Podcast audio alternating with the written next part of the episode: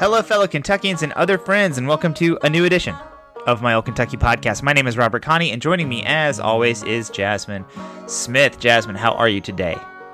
I'm doing all right, Robert. How are you? I guess I'm doing okay. Uh, there's a lot of stuff going on. Uh, you know, I guess uh, there's some. It's been uh, kind of a weird week for me, but we're here. We're going to talk about Kentucky government and politics, and that means we're going to be talking about COVID and the special session. Those are the two major things that are going on here in the state of Kentucky.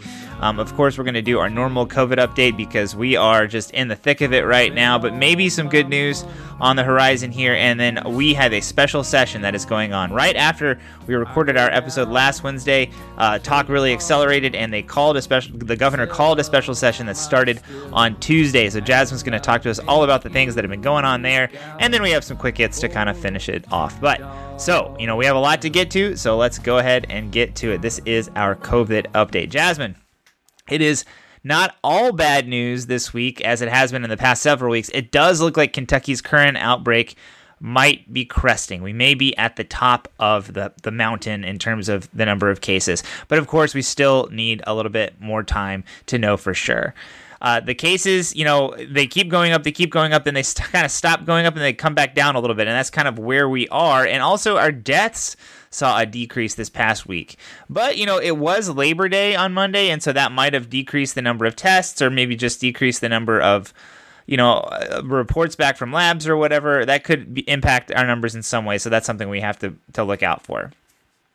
Right now, all but three counties in Kentucky are red, and the three are Clinton, which is in southern Kentucky, Morgan in eastern Kentucky, and Carlisle in far western Kentucky. So, very different parts of the state. I think all three of those counties actually border another state, which is kind of interesting. Uh, they're all pretty small, but those are the three counties that are not in the red. But that masks a significant improvement in several counties across the state, which have receded from huge highs to something a little less terrible. Still pretty terrible, still very red, but something a little less less terrible. Uh, many of the same counties in southeastern Kentucky that have been really really hit hard over the pa- past month or so are still being hit really hard.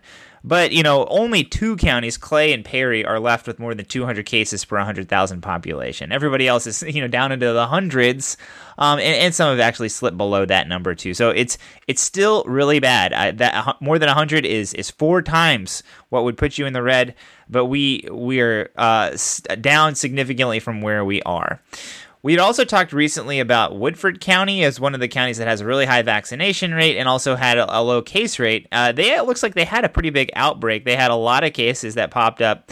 Um, just recently and and so i you know i don't know there a lot of times when this has happened in the past i've like googled it and you can see oh there's an outbreak at a prison or a church or something i did not see what caused the outbreak in woodford county but they they went up by like three times what they had before so so something happened to woodford county Louisville saw a, a, pretty significant decrease in the number of COVID infections last week. They dropped from 3,900 to 3,500. That's a 10% drop. And the Fayette County Health Department, which does not actually release numbers, just charts as like image files. Uh, they do look like they look like they have crested as well. I can't tell for sure. I uh, don't know what the actual numbers are. Don't know the percentage increase, but uh, it looks like that they have leveled off quite a bit. Governor Beshear noted that while the positivity rate had been falling, uh, in the past few days it actually had ticked back up. So that was what he said at his press conference on Tuesday. I did not actually check the positivity rate today, so I don't know.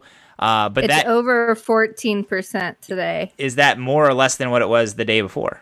That's the real question. And really, is it better than it was four days ago? It is high. It's of course it's high. It's the highest it's ever been. Um, but I don't know which direction it's going right now. Uh, but if it's going up, if the positivity rate, which had been falling, does in fact go back up, that that could indicate that the leveling off leveling off could be just a mirage, and we be it could be in, you know, we could be seeing a, another increase coming soon. So that's just something to to be watching. Watch the positivity rate as as one of the leading indicators. So our hospitalization rate only saw a really slight increase in the past week, and that, that's pretty uh, consistent with an approaching peak. The peak, though, is extremely high, about 2,400 hospitalizations, which is more than 30% higher than the peak in the winter, which we thought was really, really terrible.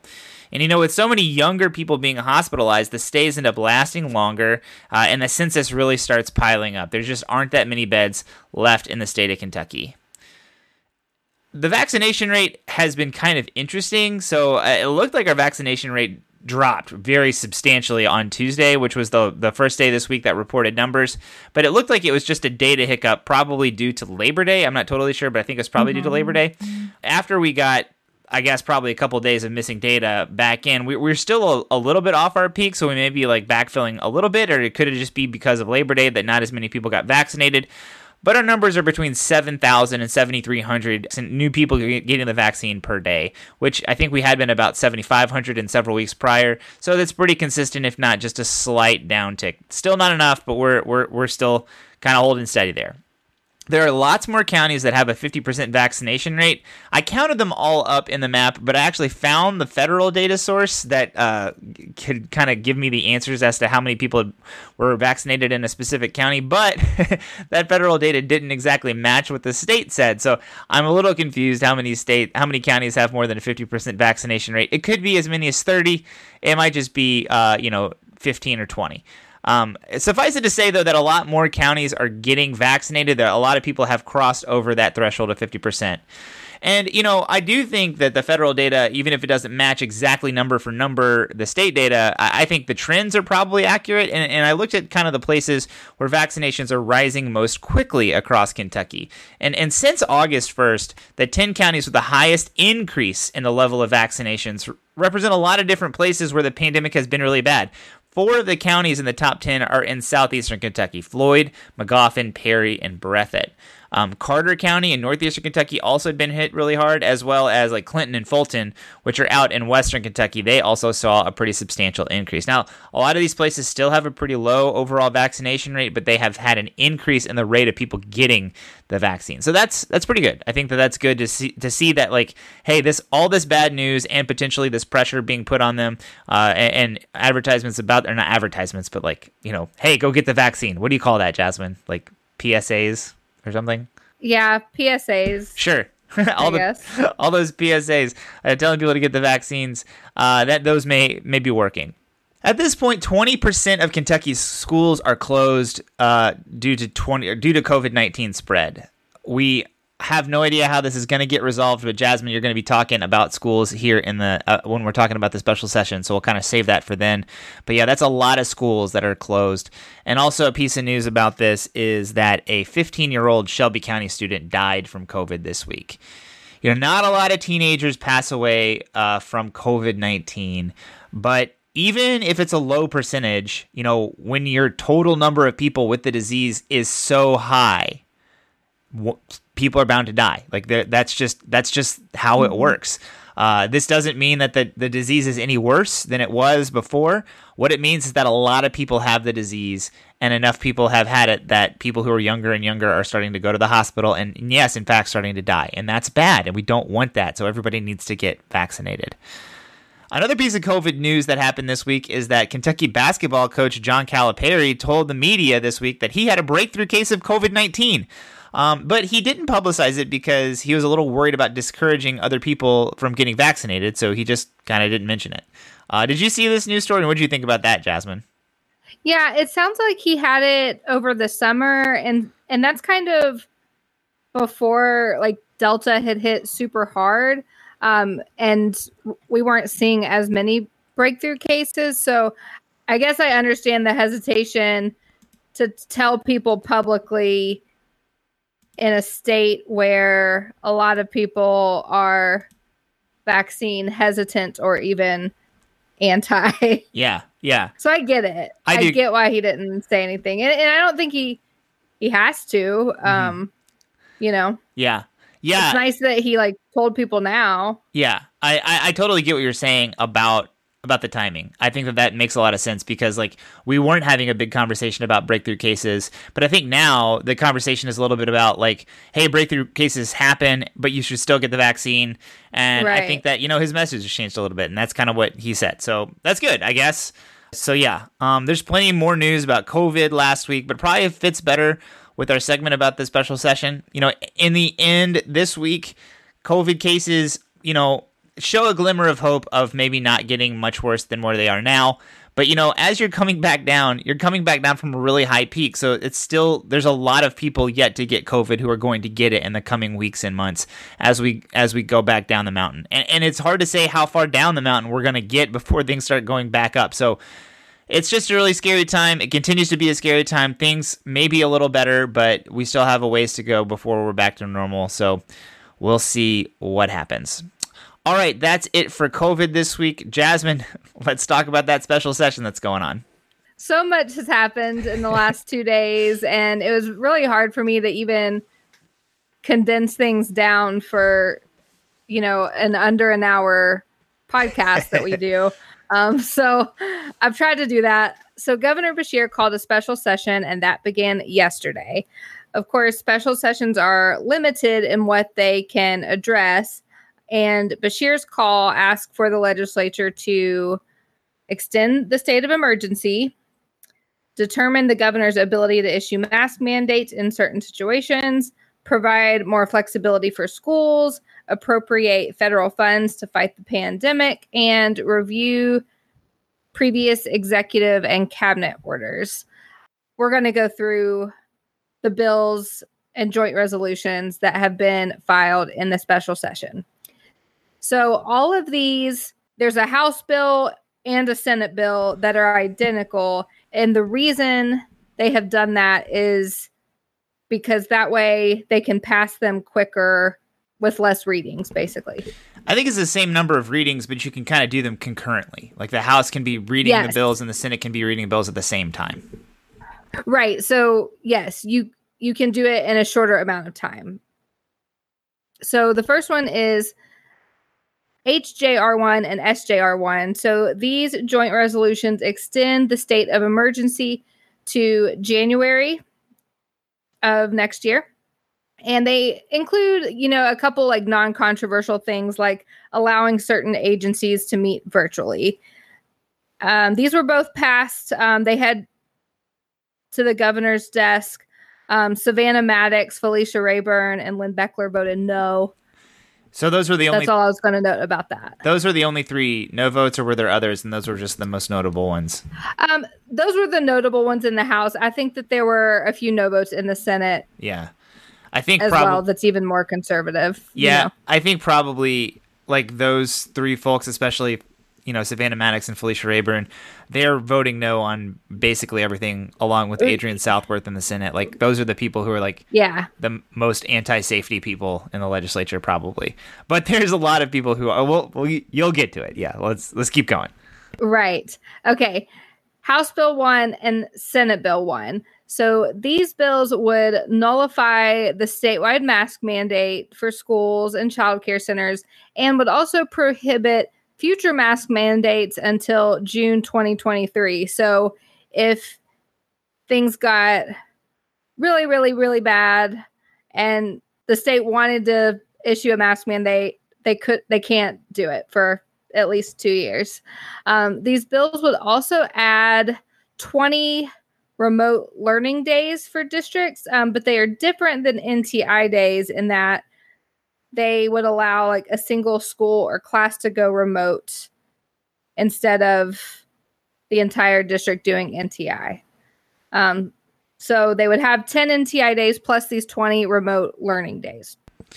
Yeah, and those are I mean this is kind of new terminology that isn't something that the the you know Kentucky School Board Association uses that often I don't think like this remote learning days versus NTI days and uh, it's a little confusing to me how they're different and i'm assuming you're confused as well because i think everybody's confused because i don't think there's a lot of clarity uh, about what it is. But did you are you following much about what the difference between those two things are? Well i mean i think it's what i just what i saw the difference being was, was what i just talked about that it can allow a single school or class to go remote instead of the entire district. Yeah, so you have 20 of these remote learning days and if like one class goes remote, does that count as a full day for like a whole school or how does that work? I think that's by district, but there have been discussions and amendments to make it for like each class or each school.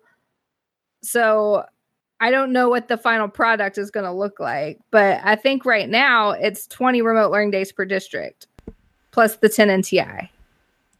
Right. Okay. Is that right? Yeah, I'm just it, it, it's just a little confusing. So it's like these the bills add 20 remote learning days, and remote learning can mean an individual class or an individual school can go remote. So a district has 20 days, and if you know an English class in a high school has to go remote, Eh, you know, like say JCPS, and let's say you know Atherton's science class first block science class, Mr. Smith's science class, they have to go remote. Does that count as one day for JCPS, or would that count as like I don't know? Would I, does that is that how that works?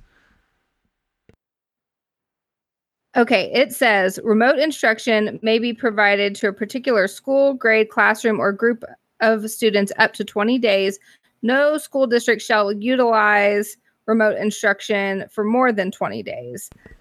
So that sounds like it's for the whole district and any any remote learning day for like a school would count towards that. Is yeah. the way I read it. Currently. Yeah, it's just not very clear. I mean, I think that's the thing I'm saying. Like, it's pretty yeah. confusing, and especially, you know, the people writing these bills are, of course, coming from smaller places than Lexington or Louisville, and really not really Northern Kentucky either. So, you know, how this interacts with a bigger school district like JCPS is, I mean, obviously nonsensical. So, you know, it's just it's, it's just like this type of work and trying to do this through the legislative process as opposed to through the executive branch, um, which has a lot more flexibility and can kind of change things as needed. Uh, it's just a good example of why using the legislature to do this is maybe not the best idea because you got to like write this bill, it's got to make sense, and then if it doesn't work right, like you don't really have a lot of flexibility to fix it because it's in statute. So, you know, just a good example of how how this process is not really great that and the the ban on mask mandates are two of the things that HB and SB1 do. They would also um, direct state health officials to create a test to stay program for students who have been exposed. They would be able to show negative tests to come back to school instead of quarantining. I think you'd have to be able to test every day to to do that, right? Because you can test positive like at any moment. Yeah, once you've been within exposed, a couple weeks. Yeah, yeah, absolutely. I, I mean, I kind of understand that you know you want to avoid having so many kids in quarantine, but I mean, it is kind of like it says state health officials would create a program. So, like, ostensibly, yeah. those people would be in charge of figuring out and making sure it, it, makes sense. I think probably you would have to test every day, and it probably would be, you know, if you would have had to quarantine for the entire period you have to quarantine, which, you know, is three days or four days or what, I don't even know what it is. Um, you have to take a test all of those days, and they all have to be negative, or else you have to go home. Um, that would make sense to me, but I I don't know. I don't know, and I guess it's kind of up to the state health officials to figure out how that's supposed to work. Right. It it'd be up to the Department of Public Health under the bill. Um, so that's what Senate bill, House Bill One does. Um, the Senate passed that bill out of committee yesterday, but then it went back to Senate committee today to remove some language about um, retired teachers returning to work and they also took out a provision that allowed for districts to have vaccine incentives. So there was a lot of debate about this provision, and Senator Adrienne Southworth called it a deal breaker and said that these incentives cross a line. I don't really know like what that means or what she's talking I, I mean, about, or what line they cross. She's part of the anti-safety you know caucus here in the Kentucky legislature that yes. that like thinks that incentivizing vaccines is bad and that getting people to take the vaccine is bad. I think she represents a minority of the Republican Party, but a lot of her comments this week are along those lines that we should not be helping people get the vaccine. Now, remember, Adrienne right. Southworth was a member of the Bevin administration. She was a high ranking person inside the lieutenant governor's office. And that's just a hint as to what our COVID response would have looked like if Andy Beshear weren't governor. That I think that that's just the best way to consider all of the actions that Miss Southworth has taken this week. Yeah, and you know, she also filed an amendment to the bill that would explicitly prohibit incentivizing the vaccine. Um, so yeah, that's where she stands. But um, with those changes I just talked about, the bill passed out of Senate committee again. Um, now there have been a combined 18 floor amendments between the two bills. Um, Matt Castlen filed an amendment to prevent school boards from issuing mask mandates. And a big Republican argument this whole time is local control, local control. Let's let localities make these decisions. And then Matt Castlen filed an amendment that like bans school boards from issuing mask mandates. So yeah, yeah. I, I, I mean, the the more I, I think like a more generous reading of this occurrence is like there are people inside of the Republican Party that really want to prevent any sort of you know any sort of response to COVID whatsoever. Yeah those people don't necessarily represent a majority of the Republican Party or the Republican legislators or the legislature, uh, but they're going to be wilding out, man. They're just going to be putting out Florida amendments. They're going to be voting on things. They're going to be saying crazy things. Yeah. Uh, but but I, I think it's important to talk about them though, yes. even though they may not pass. Just, I mean, people need to know like who's representing them in Frankfort. No, no doubt about it. Like we need to, we need to mention it. Like we do need to say it. Like it's where I mean, we have to talk about it because this is who's. I mean, this is these are the people that we're sending to Frankfort. but we don't need to fear it. Like we're this isn't going to pass, but it does happen, and that's bad. That's bad enough. So a couple of like the Democratic amendments that I'm sure will go nowhere. Um, Reggie Thomas filed amendments for providing for like COVID sick leave and one for vaccine PSAs. Lisa Willner filed for an amendment that would allow hybrid school models. And then on the Republican side, there have been some other amendments. Felicia Rabourn has filed at least four of them at this point, I think. So a lot of amendments have been added to House Bill and Senate Bill 1. So we talked about it passing out of Senate Bill Committee. Then today it was taken up in the House committee. So earlier today, when the House committee met, it failed, which I don't think uh, people expected. No, they definitely didn't. And I added some more here into your, your segment right here. Oh, uh, I, Robert, I was I was updated. I okay. I've kept up with this today. good, good, good. Okay. Um, yeah. So it was it was a mix of Republicans and Democrats who thought it either went too far or didn't go far enough. They were short one vote um, to get it out of committee.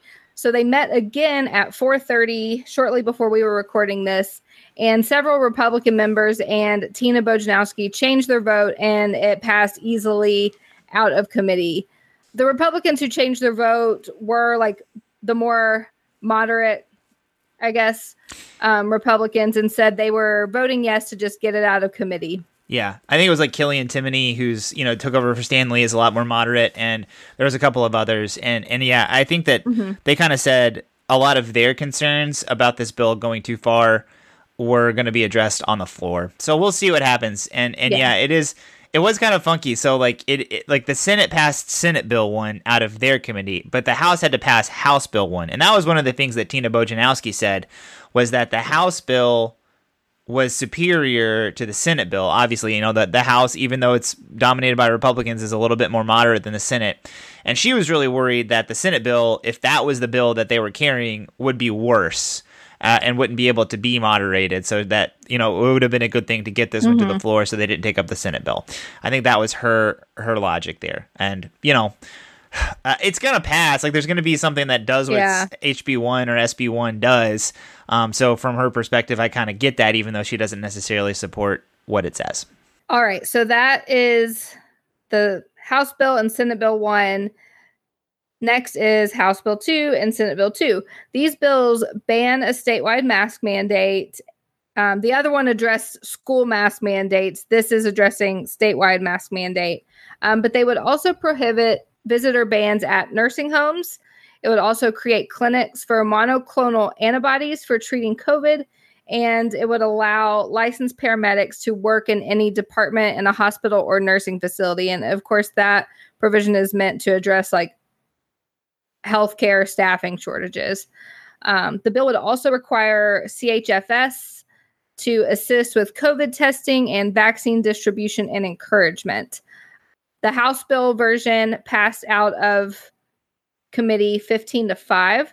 Um, and then the Senate bill version has added a committee substitute um, that that says that local health departments cannot mandate the vaccine.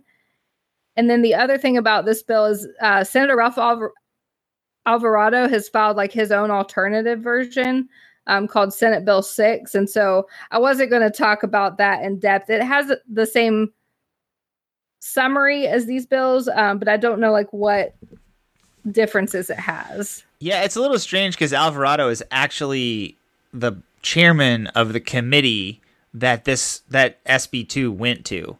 Um, so you know we've got a we've got a we've got an original Senate bill, we've got a, a committee substitute like you mentioned, and we have HB or SB six that's the chairman's actual bill. So you know this one hasn't made it out of Senate committee yet, I don't think. So there could be some gamesmanship afoot for this bill anyway. Um, this mm-hmm. one, uh, this one also caught the governor's eye during his press conference for the monoclonal antibody section.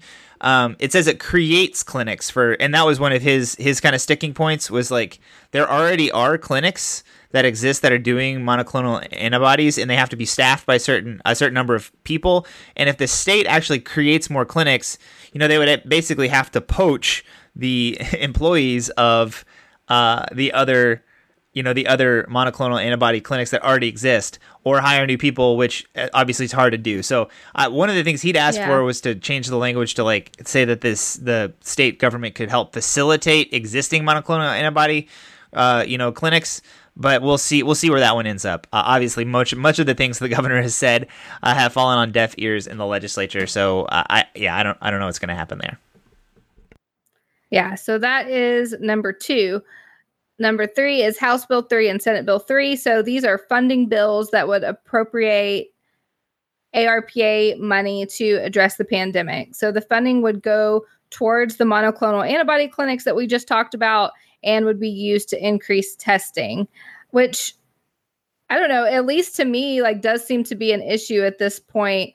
Before vaccines, it felt like we finally got to a point where it's pretty easy to go get a COVID test. And now it's really hard to do that again at least in my experience.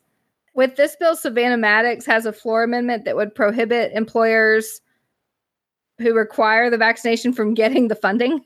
Um, so there's that. yeah, that's the same as the Castlen thing. Like we have to mention this. Like there's people in this legislature who are I mean, I, I keep saying this, but I mean, I hope it sticks. They're anti-safety. They don't want people to be safe. They want people to be in danger. That is the that is what I believe and, and they're saying these things. They're not going to pass, but it, we have to mention them. Like th- this is what's going on in your state government, and if you live in these districts, run against these people. Exactly.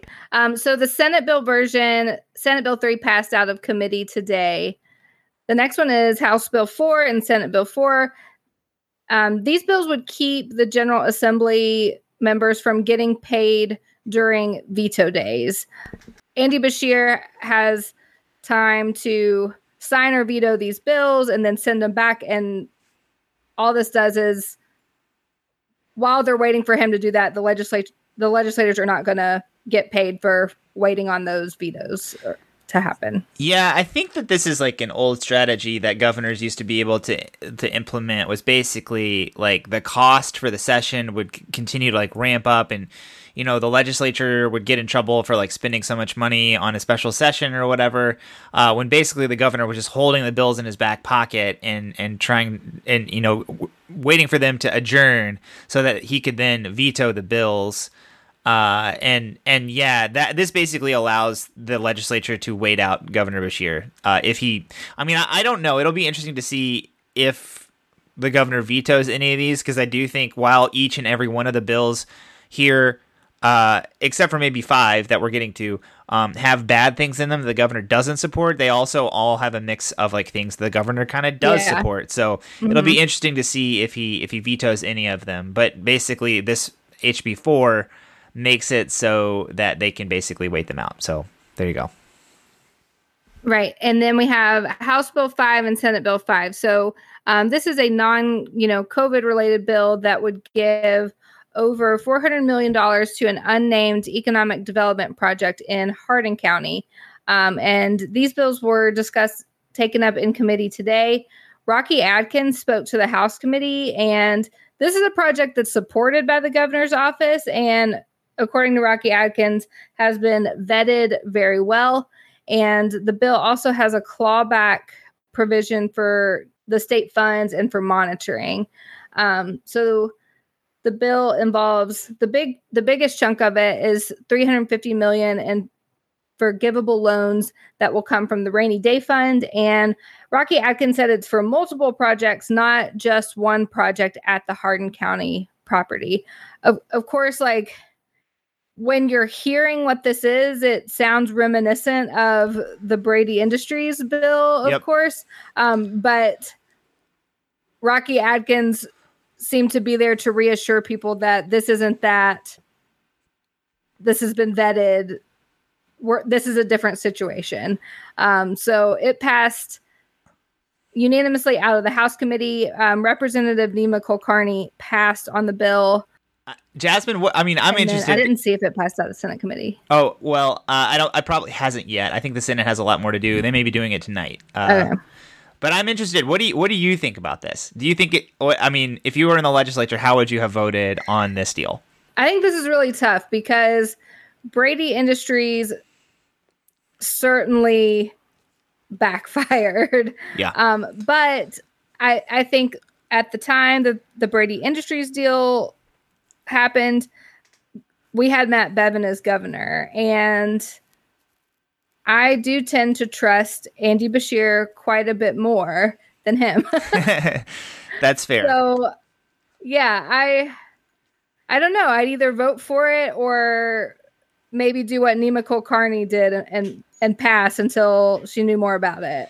Yeah, this is kind of the, the one thing. There's a couple things I do like about this that make me think it may not be another Braidy. Like it has a clawback provision in it, so that if it Mhm. goes if it goes sideways, we have a way to get our money back. Um, that we already have the money. Like we talked about the amount of money in the rainy day fund, and, and that was something we talked about a few months, a few weeks ago. We're like, we have to do something with this money. It's just basically sitting there rotting. Um, so doing something with the rainy day funds is a good thing. I think it is a good thing to spend some of that to, to do economic development. That's a smart idea. Um, I, I think that you know the fact that uh, you know we we have bipartisan support. The the governor said that the the Republican leadership had been well briefed on this and that you know that they liked it as well as he liked it. So they were both pretty pumped about it. So that's good.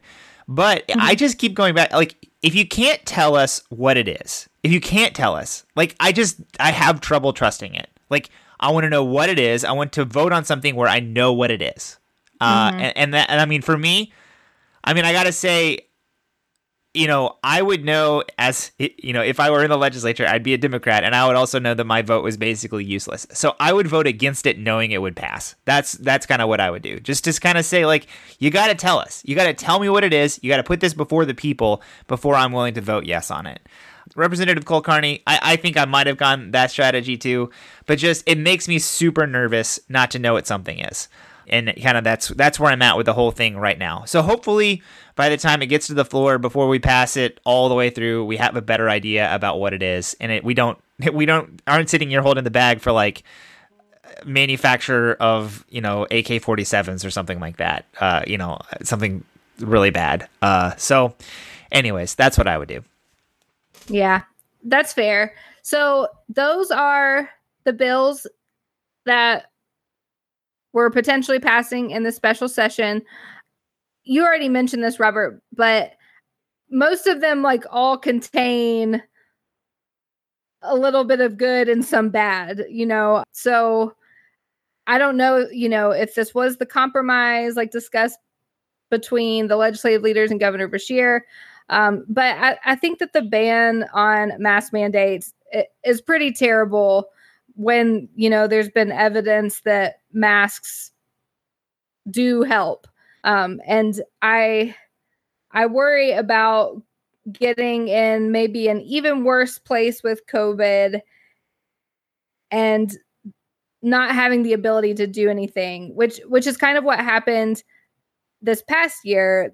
The legislature banned nti except for 10 days and now schools are closing and kids aren't in school which was their goal in the first place so i just don't want to be I, I just don't want to have all these bans and then we keep having to go back and redo things Yeah. Uh, Jasmine, I think you're getting at a really important point, which is like when you the Republicans who lo- run the legislature, they want to have power to basically overrule the Democratic governor. And I Correct. get that. And, and they wrote it basically into statute during the normal General Assembly to give themselves that power. And, and they have the power, based on our Constitution, to basically give themselves this power and, and force the governor's hand to, to c- call a special session. But I mean, it's a bad idea. This is not the way the government is set up. That is the, the rule. They were basically trying to regulate using statute, which is not the way that this is supposed to work. Uh, and, and it's causing all kinds of problems. But it's where the Republicans have power, and it's how they're trying to do things. And we're already seeing. I mean, you mentioned, like you mentioned, the NTI stuff. These bans, they may not be a good idea. And the legislature, despite what Robert Stivers said, he he said that the legislature was very nimble. They're not that nimble. The governor has to call them into special session. They have to get 135 people together. Um, there was a tweet from Rachel Roberts, you know, right before the session where she was just like, "Oh." I heard we're going into a special session. I'm out of the country on a business trip. Like I, you know, I can't come. Uh, and, and so like that's you can't do that. You can't get 135 people together in the middle of a pandemic in an emergency to pass these kind of laws. Like that's not what the role of the legislature is supposed to be in our government. And yet, because of the power dynamics between the Republican Party and the Democratic Party here in the state of Kentucky, that's what we're stuck with. And and it's a real shame uh, that you know that we have such a substantial anti-safety caucus in the Republican Party because they don't want to allow the governor to keep us to allow to you know to do his work to keep us safe, and and we have this insane situation where we may have to have another special session somewhere down the road to start allowing you know mask mandates again because things have gotten so bad. So yeah, that's kind of where where I'm at with it.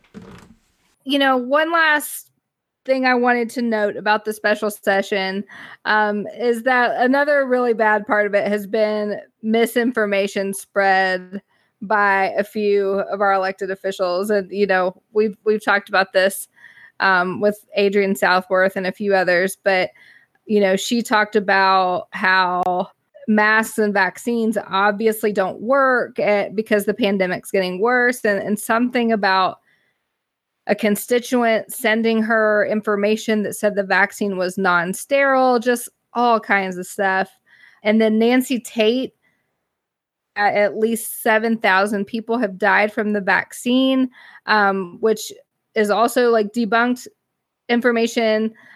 This number like came from the VAERS database, which is like the adverse effects database for vaccines, but that number is just the number of people who have gotten a vaccine who have died. It doesn't cause of death. It doesn't say that the cause of death was the vaccine. It could be anything. Yeah, I mean it's just it's just basically people who don't like the idea of vaccines and don't like I you know, I don't really understand it, but they're just like forming facts around their already existent opin- opinions and, and spreading basically just lies and misinformation because they want to bolster their position, which is really scary and bad. Yeah.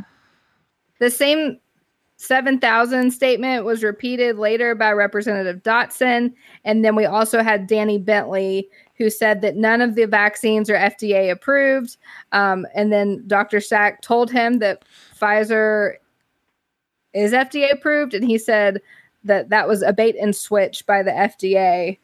And Dr. Stack was like, I don't really know what to say to that. It's fully approved by the FDA. Like, I don't know Yeah.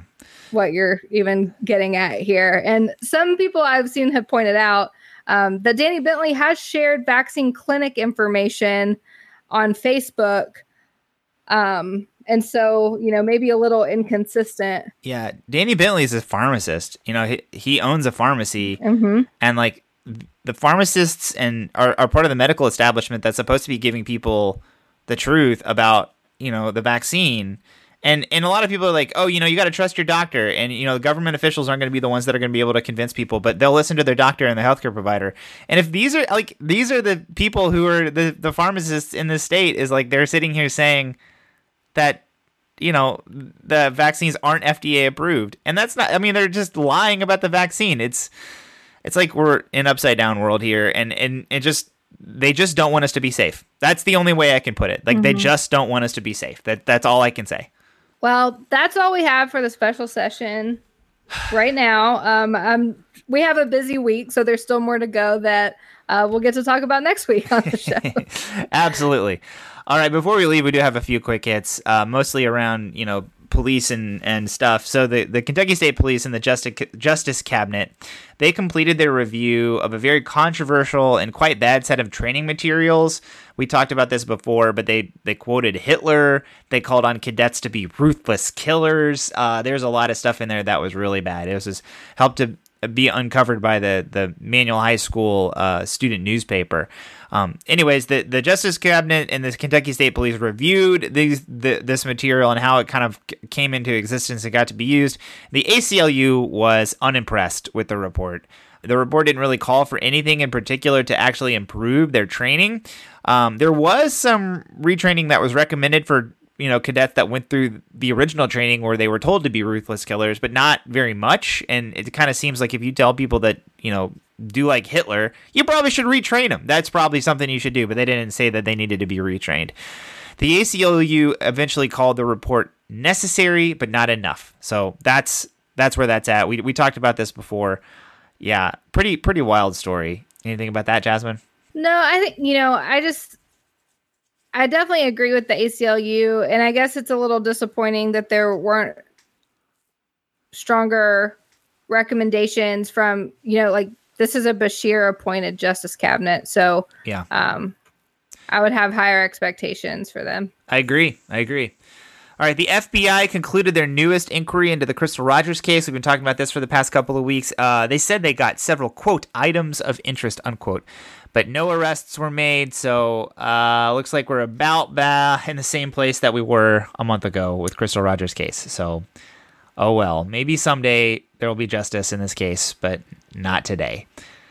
All right. And lastly, the Courier Journal has a pretty good article for subscribers, so you should subscribe to the newspaper to read it. But it's about the intersection of this new tentative LMPD, Louisville Metro Police Department, and the FOP, which is the, the LMPD's union. Um, they have a new contract that's tentative, that it has to be approved still, but it exists.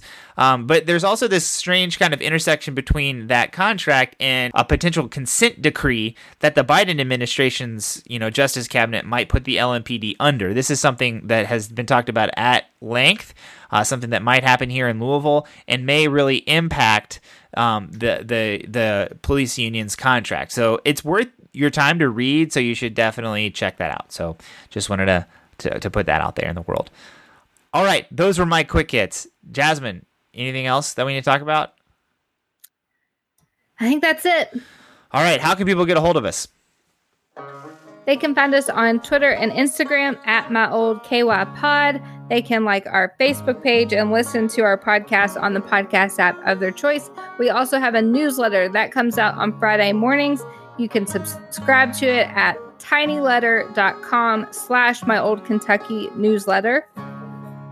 Patreon page where you can support what we're doing for as little as a dollar a month. You can do that at patreon.com slash my old Kentucky podcast. And last but not least, we are part of the DemCast network. All right, everybody. Thank you for listening, and we will see you next week.